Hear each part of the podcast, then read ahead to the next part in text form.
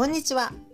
料理が楽しくなるラジオ、料理の基礎トレーナー、管理栄養士の日本木です。この番組は料理や日常の食についてお話ししています。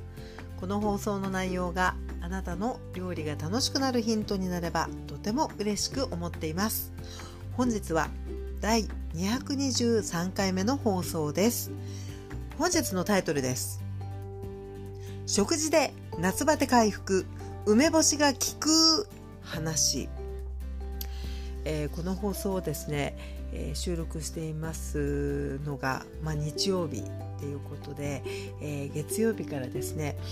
お仕事も新たな気持ちで始まるという方も多いだろうし、もうお盆がね明けて早々にもうお仕事お休み明けっていう方もいらっしゃるかなと思うんですけど、とにかく暑いっていうね、毎年夏は暑いんですけれども、本当に今年はですね、ちょっともう本当に暑さがこたえるっていうね感じがしております。で、この暑さがこたえるなっていう中で、食っていうことで言うとですね、梅干しがやっぱりとってもありがたいなっていうふうに最近思うんですね。私事なんですけれども、もともとね梅干しと私そんなに好きではなくて、むしろ子どもの頃はね苦手な食品だったんですけれども、大人になるにつれですね、ほんのり梅風味は美味しいと感じるっていうところから、だんだんですね、梅がしっかり感じられるのは美味しいなっていうふうに、思うようになって、それでもですね梅干しをパクッと食べるというのはね、まだまだちょっとね酸っぱすぎて苦手ではあるんですけれども、この酸っぱさを持つ、梅干しのパワーっていうのがね、やっぱり夏の体にはすごく効くなということで、今日はですね梅干しの話、そして梅干しを使って、個人的に、頻繁に作っていて、とてもね夏場も食欲が進む一品をご紹介していきたいと思います。梅干しといえば以前ですね、この放送の中でも梅干しを作る話っていうのはね、去年とか一昨年っていうのはした覚えがあるんですよね。で、梅は時期になりますと、まず青梅っていうのが市場に出てきまして、そこから少しね時期が進んでいくと木梅っていうことで熟した梅になって、でその梅をですね、塩漬け、あるいは今はね塩と砂糖両方使って漬ける方法なんかもあるかと思うんですけれども、そういった、梅干しを作るっていう、季節になっていきますよね。で、私はそんなにたくさんの量ではないんですけれども、梅干しって毎年作ってるんです。で、先ほどお話ししたようにすごく大好きっていうほどじゃないので、ちびりちびりぐらいがちょうどいいっていうこともあって、結構ですね毎年作ってる何年か前のものの梅干しがね結構今食べてたりするんですね。作りたてというよりは、去年とか一昨年とかその前の年の梅干しっていうのもまだ在庫として持ってまして、で、気づいたんですけどね、やっぱり時間を置いた梅干しってねすっごく美味しいですね。なので、やっぱり毎年作りながら、その年にいただく梅干しっていうのはね2年ぐらい前っていうのはね、なかなかいいペースで、いただけてるなっていうふうに思ったりします。さて、この梅干しなんですけれども、もうご存知の方もね多いと思うんですけれども、夏はとっても料理に生かしていくといい食品であります。で、特に、まずはこのしょっぱさっていうところで言うと、もちろん塩分をねたくさん吸ってる食品になりますんで、ちょくちょく大量にっていうのはね健康上おすすめはできないんですが、やはり汗をかいてですね、体から水分と塩分が出ていってしまってるところには、やっぱり梅干しをね、一粒口に含んで、酸っぱさとしょっぱさを体に補給するっていうのもとてもいい時期かなと思いますし、また料理に使っていくということで塩分の補給だけではなくて、その酸味というのもね、熱くて、蒸すなーっていう食欲が落ちがちな時にはね、とても理にかなって、食が進む食品になっていくんじゃないかなと思います。梅干しのパワーっていうことをね少し、おさらいしていきたいと思うんですけれども、今お話ししたようにやっぱり塩漬けっていうことで、もともと食品として保存性が高くて、なおかつ、梅自体が持っている、殺菌作用っていうのもありますのでね、結構おにぎりに梅を使われるっていう方も多いかなと思うので、夏場はね、梅干しっていうのはこうすごく使いやすいと思うんですね。そして、しょっぱさ、体からこう汗として出ていく分の補いっていうところでもいいですし、また何といっても酸っぱさです。でこの、梅の酸っぱさというのはクエン酸とかリンゴ酸といわれるね有機酸っていうものなんですけれども、これらっていうのは効能としてはですね、一番多分皆さんご存知なのが疲労回復効果ですね。体の中にこう疲労物質を作りにくくするような作用っていうのがあって、疲労回復にいいというふうに言われてたりしますよね。そしてその他にも実はたくさんの、作用効果がありまして、その他ですと、繰り返しになっちゃうんですけれども、この酸っぱさでこうイメージしただけで唾液が出てくるような、そういったですね、食欲増進、そして、唾液をたくさん出すという意味では、消化の促進ということも言えるかなと思いますし、また、抗酸化作用であったりとか、あとは、キレート効果っていうね言葉聞いたことのある方もいらっしゃるんじゃないかなと思うんですけれども、キレートっていうのがですね、要はミネラル、鉄だったりとかカルシウムっていうね微量元素と言われるミネラルっていうのは結構いろんな食品から私たち普段摂るんですけれども、実は体の中で吸収率っていうのは、あんまり高くないっていうふうに言われてるんですよね。でそれをですねこういったクエン酸等の有機酸とこう食べ合わせていくことで、体の中での、吸収が高まるっていうようなことがね、一時期とてもこう話題になって、梅干しもそうですし、あとはねレモン果汁なんかもそういうふうに言われてきたかと思うんですね。なので、汗をかいてですね、体から水分が抜けていって、であとは塩分ももちろん抜けていきますし、その他のねミネラルっていうのも抜けていくっていうような理屈の中ではとてもね、補う意味で、いい食品なんじゃないかなっていうね、そういったキレート効果も期待できるっていうようなところで、まさに夏、うまく食べていきたい食品の一つであろうかと思います。さて、ここからなんですけれども、梅干しをね使う料理って結構ねあると思うんですね。お魚をこう梅干しにしたりとかですね、あとは和え物に使うだとか、お茶漬けに使う、そして、蒸し物に使う、ドレッシングに使う、いろいろあるかと思うんですけれども、今日はですね本当に簡単で、私が個人的に最近一押しの一品をここからご紹介していきたいと思います。その名も梅のだし炊きご飯なんですね。で以前ですねこの放送の中でもおにぎり型で作るおにぎりは美味しいっていう話をさせていただいたことがあります。もちろんですね手でおむすびにして上手な方っていっぱいいらっしゃると思うんですけれども、私に限って言えばですね、自分で手で握るっていうことも、美味しいといえば美味しいんですけれども、おにぎり型というのがね意外にと言いますか、本当に力のかかり方がこう均等なおかげかと思うんですけれども、ふわっとね米粒がまとまっていて、おにぎりとして美味しいっていうのが一つありますし、あとはおにぎりにこうあえてしようと思わなかったとしても、普段私白いご飯をですねまとめて炊きまして、小分けにしてこうラップで包んで冷凍しておいたりするんですけれども、そういった時もですね一旦白ご飯をおにぎりにしますと重さがね割と揃えやすい。であとはこうふわっと握ったような感じになりますので、結構ね温め直した後もね美味しいなって感じることがすごく多いんですね。そういったことで、もう炊きたてをですねおにぎりにしていただくのはもちろんそういったですね保存用のご飯に使ったりとか、あるいは、炊き込みご飯をおにぎりにしておいて、お弁当にですね本当に好きな時に好きな分だけ持って行って食べたりっていうことでとても重宝しているんですね。でそんな中でもこの梅干し入りのですねだし炊きご飯っていうのはねとっても私のね好きな、ご飯の一つであります。ここからは、実際にどんな風に作るのかっていうのをねご紹介していきます。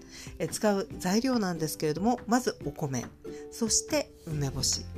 あと味付けはですね、東丸のうどんスープです。で、知ってる方もねとっても多いんじゃないかと思うんですけれども、東丸さんという会社は関西の会社でして、薄口醤油でねとても有名な会社なんですが、その東丸さんが作っているうどんスープっていうのが粉末でですね、小袋に入った状態でこう、スーパーなんかだと、ね、小さい箱に入って売ってたりする、文字通りお湯で割れば、美味しい関西風の、色は濃くないんですけれども味わいと旨味がしっかり効いた関西風のねおうどんのスープができるっていうね、そういう調味料なんですけれども、とてもね本当にだしの旨味を感じられながら梅干しにもぴったりっていうことで、このね東丸うどんスープを使ってまいります。で、あとは風味付けにお酒をねちょっと入れて炊いてるんですね。で、これだけでも本当に梅干しがこう入っただしの風味のご飯っていうことでも美味しいんですけれども、具もですねいろいろ入れていくことができます。例えばですが、じゃことかしらすといったね小魚をこう入れていったりとか、あとは、油をさっと抜いた、油揚げを刻んで入れたり、または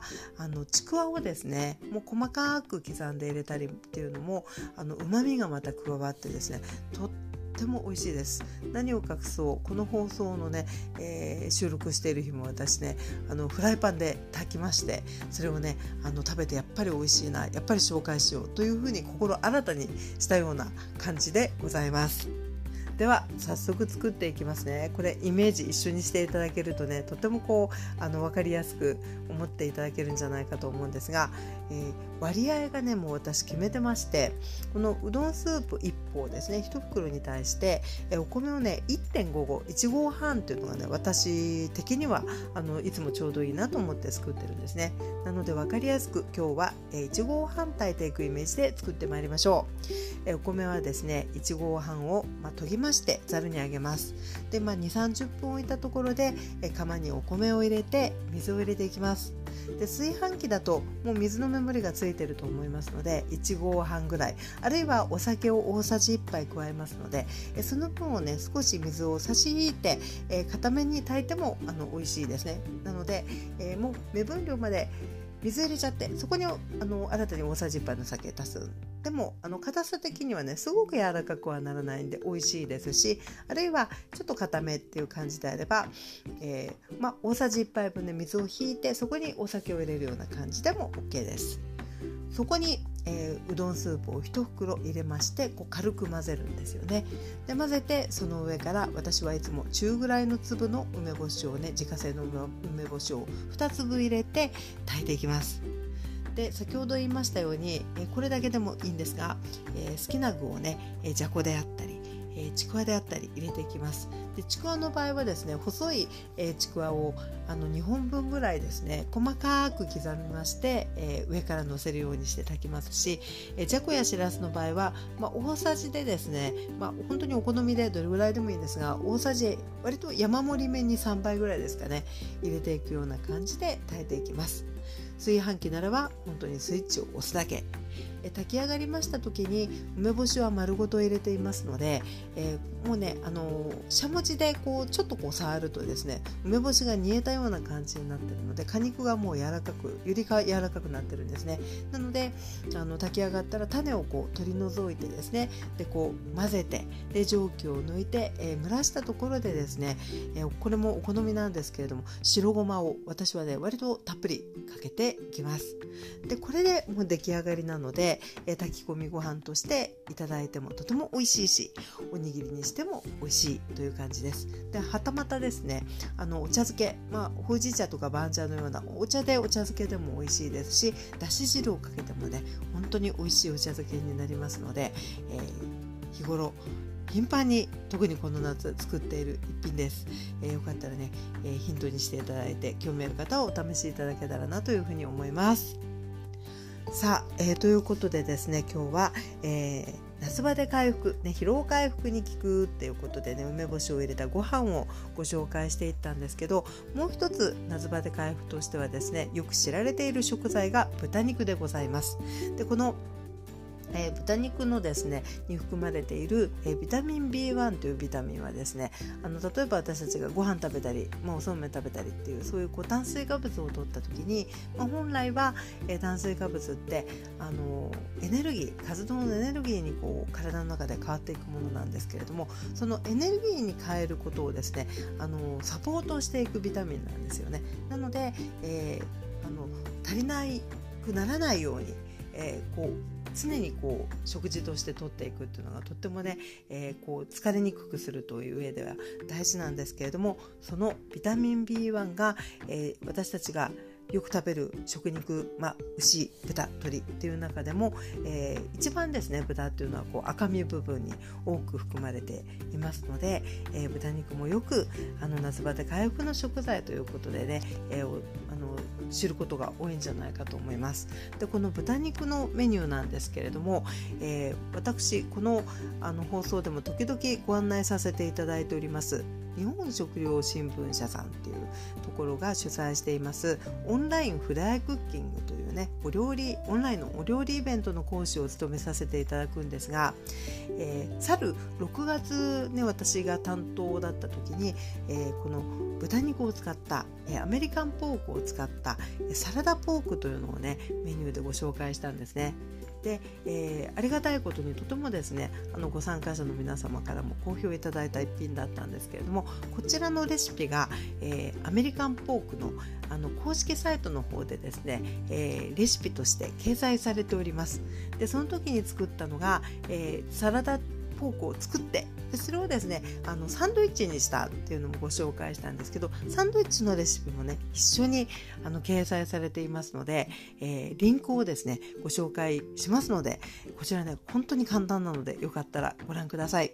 でざっと作り方的に言いますと、もう調味液ですね、合わせるのが塩コショウだったりとか砂糖ちょっとだったり、あとは白ワイン、お酢なんかのですねマリネ液を作って、そこにですね、ポークソテー用、とんかつ用の厚切りの豚肉を漬け込んでおいて、でそれをですね電子レンジで、手軽に仕上げていくっていうそういうレシピなんですけれども、本当に直火を使わずですね結構手軽に夏場もお作りいただけるんではないかなと思いますので、よかったらですねぜひ、ご覧いただけたら嬉しいです。でその時のオンラインフライクッキングの様子というのもね YouTube にアップされていますので、本当にね自分で言うのもなんですが手取り足取りぐらいの丁寧さでお話ししながら作っていますので、よかったらこちらもね、一度ご覧いただけると本当に簡単だなっていうふうに思っていただけるんじゃないかなというふうに思います。こちらも、URL を貼っておきますので、よかったらご覧ください。さあそしてですね、この放送料理が楽しくなるラジオでは、いろんなアプリからお聞きいただいております。Spotify を中心に、その他 Apple Podcast、Google Podcast、Amazon Music などなどですね、聞いてくださってると思います。いつも本当にありがとうございます。で、この Spotify からお聞きいただいている場合はですね、アンケートがね、私出させていただいてるんですね。で、Spotify だけなんですけども、そういうアンケート機能っていうのがついてまして、でそこにね、最近本当にクリックアンケートに参加いただけていてとても嬉しいです。で前回が薬味のお話をさせていただいたんですけど、好きな薬味を教えてくださいっていうのもね絶賛今アンケート募集中なので、 Spotify お聞きの方に限られてしまいますが興味ある方はよかったらポチッとねクリック参加していただけたら嬉しいです。そして、そのSpotify の方では、皆様からのねご感想コメントっていうのもね書いていただけるような仕組みになっていまして、前回の薬味の時にね山形にお住まいの方からねだし作りますっていうね夏の味ですっていうコメントを嬉しく私拝見しました。で私からのお返事機能っていうのはちょっとついていないんですけれども、いつもですね、書いていただく時々書いていただくのはねしっかり読まさせていただいて励みにしておりますので、よかったら感想など寄せていただけたらコメントをいただけたら嬉しいなと思います。また取り上げてほしいテーマや知りたいことっていうのもねそちらからお送りいただいても私必ず見るようにしますので、よかったらお気軽にお寄せください。ということで本日もお付き合いいただきありがとうございました。この放送料理が楽しくなるラジオは、食の企画事務所オンライン専門教室を運営しております料理の基礎トレーナー管理栄養士の私日本優子がお届けしております。当方ではオンライン専門の料理教室を運営していますが9月は当教室の定番レッスン、切り物集中トレーニング切りトレというのをねやっていますのでこちらも、切り物がね早くなると料理が早くなるしあとは自信もつくということで、私ねマンツーマンでずっと教室をやってきたんですけどその時にね皆さんがね料理を楽しいと感じ出す第一歩がやっぱり切り物が上達することだったのでそういったことでね切り物大事っていうことでレッスンを組んでおりますのでこれから料理を始めたい方よかったらぜひご参加ください。本日もお付き合いいただきありがとうございました。それではまたお耳にかかりましょう。お相手はしつこいかな料理の基礎トレーナー管理栄養士の日本木でございました。それでは失礼いたします。